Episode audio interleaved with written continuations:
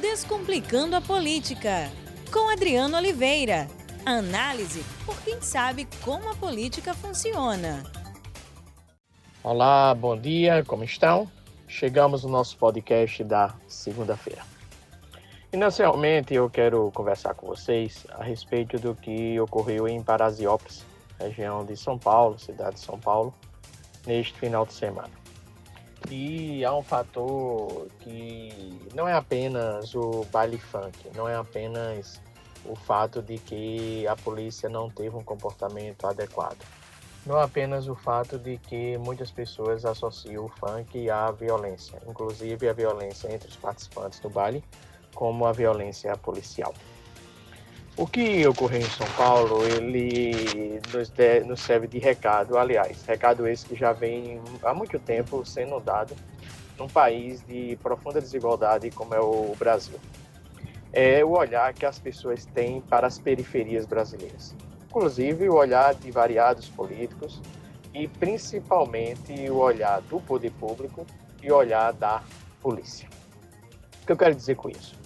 Eu fiz uma pesquisa, salvo engano, ano passado, uma pesquisa qualitativa feita pelo Instituto do Nassau, onde eu tive a oportunidade de ouvir diversos jovens das classes C e D que moram na periferia. E eles relataram que quando saem da periferia, eles têm medo, porque eles se sentem discriminados. Eles se sentem discriminados pelo, no shopping center, eles se sentem discriminados em parada de ônibus, paradas de ônibus extras localizadas em bairros de classe média e eles se sentem descriminalizados pela a polícia. Ou seja, a polícia, quando olha para eles, pelo fato deles estarem num bairro nobre, num bairro de classe A, classe B, já olha com certa diferença, já olha com tom ameaçador.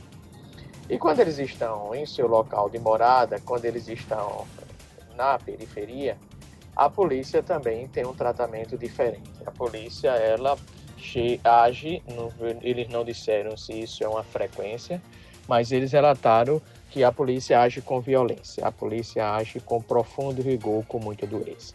Ou seja, o olhar para a periferia no Brasil é um olhar por si só já discriminado. O olhar para a periferia no Brasil é um olhar já racista. Um olhar para a periferia no Brasil é um olhar de ordem pública e de exclusão social. A pergunta que eu faço é por que esse olhar da polícia, é porque o olhar dos gestores públicos, de alguns gestores públicos ou de alguns políticos, enfim, o olhar da sociedade para a periferia, sociedade entendida esta como pessoas das classes A e B, e na periferia estaria o povão, porque o olhar da sociedade, das instituições, é um olhar discriminatório é um olhar racista. Porque lá estão os pobres, lá estão os excluídos. E por lá estar os pobres e os excluídos, essas pessoas significam para a sociedade, para a instituição, como pessoas que ameaçam a ordem, como, como pessoas que estão cometendo violações constantes, como pessoas que não têm costumes adequados, que não têm moral adequada, que não respeitam regras. Ou seja, a sociedade olha as pessoas de modo diferente e ao olhar para essas pessoas de modo diferente faz com que as instituições ajam de modo diferente para com essas pessoas. Isso não é um fenômeno recente, isso é um fenômeno que é característica da sociedade brasileira. Nós temos um olhar para a periferia, um olhar discriminatório. E toda a cultura que surge na periferia, como o samba, por exemplo, antigamente, e contemporaneamente o funk, também é olhado de modo discriminado. As pessoas que moram na sociedade, que moram em bairros pobres, além de não conhecer a periferia, quando estão na periferia já se sentem ameaçadas. Quando passam na periferia já se sentem ameaçadas, partindo do princípio de que algo irá atentar contra a sua vida, que algo irá violar. Isso significa que a sociedade, as instituições, já têm um olhar diferente para as pessoas da periferia e para aquilo que é praticado na periferia. O funk hoje é democratizado, ele é uma expressão cultural que não só existe na periferia. Você pode até dizer, ah, mas o funk, ele agride os bons costumes, ele agride a família, ele traz à tona a sexualidade fácil, ele explora o corpo feminino. Tudo bem, isso são seus valores. Nós podemos respeitar os seus valores. Não vejo razão de nós não respeitarmos seus valores. Mas nós devemos reconhecer que o funk é uma expressão cultural assim como é o maracatu, assim como é o balé clássico, assim como é o rock, assim como é o forró, assim como é o pagode. Todas as expressões culturais no país liberal precisam ser respeitadas pelas instituições e pela sociedade. Só que no Brasil ocorre uma questão diferente.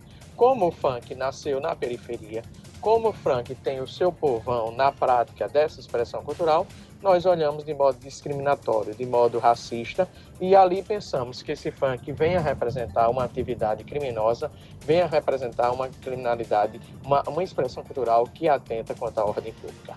É bom salientar que o funk, como eu frisei já, ele está em todo lugar. Ele não está apenas na periferia. Ele hoje ele tem adeptos nas classes A e B.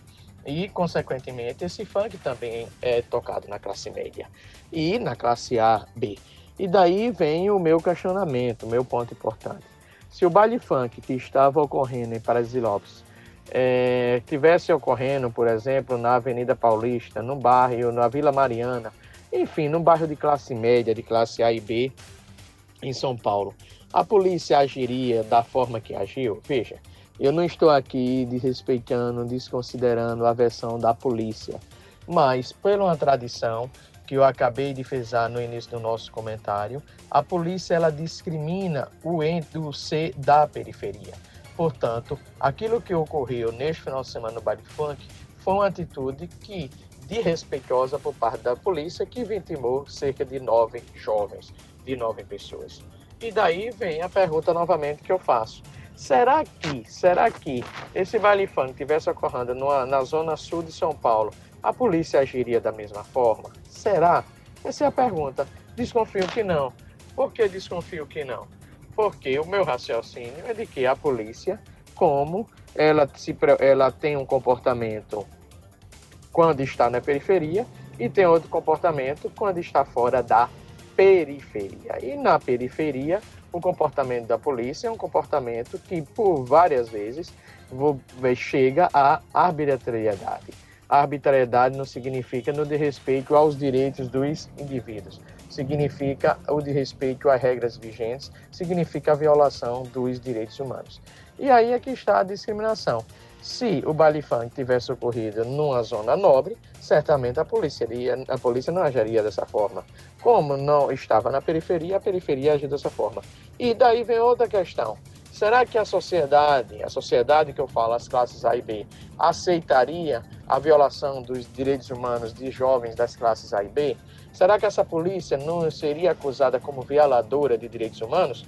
Mas como a ação da polícia ocorreu na periferia, certamente muitos da sociedade, repito, classes A e B, estão dizendo que isso é normal, que é difícil a polícia entrar no baile funk, que é difícil a polícia agir na periferia, que na periferia tem várias ameaças, que na periferia as pessoas atentam contra a polícia. Tudo bem, eu sei que é difícil você fazer policiamento. Ninguém está desconsiderando a dificuldade da polícia em trabalhar na periferia, em trabalhar, reconheço, em áreas que estão presentes tráfico de drogas. Mas o que eu quero dizer para vocês é que o tráfico de drogas ele não está só na periferia. O que eu quero dizer para vocês é que, de respeito à polícia, não está só na periferia. Claro, você, ah, mas o volume é maior. Tudo bem, o volume é, mas isso não justifica o atentado, o, a violação dos direitos humanos das pessoas da periferia, não significa olhar discriminatório para a periferia. Então, o que ocorreu em São Paulo, infelizmente, vem comprovar a tradição na história brasileira, ou seja, as instituições elas são seletivas, a sociedade classe A e B é uma sociedade seletiva que tem um olhar racista e discriminatório para a periferia. Isso só, isso só vem a mostrar, a enfatizar o que? O Brasil é uma sociedade profundamente desigual, não só economicamente, mas também em, em, no âmbito dos direitos. Sabendo que a desigualdade econômica gera instituições seletivas e gera desigualdade de direitos. Enfim, política de segurança pública não é apenas ordem. Política de segurança pública deve vir acompanhada de inclusão social parece um discurso bobo, um discurso batido. É um discurso bobo e um discurso batido, mas, mas ainda é um discurso necessário e extremamente atual. Uma boa semana para vocês e um forte abraço. Descomplicando a política, com Adriano Oliveira. Análise por quem sabe como a política funciona.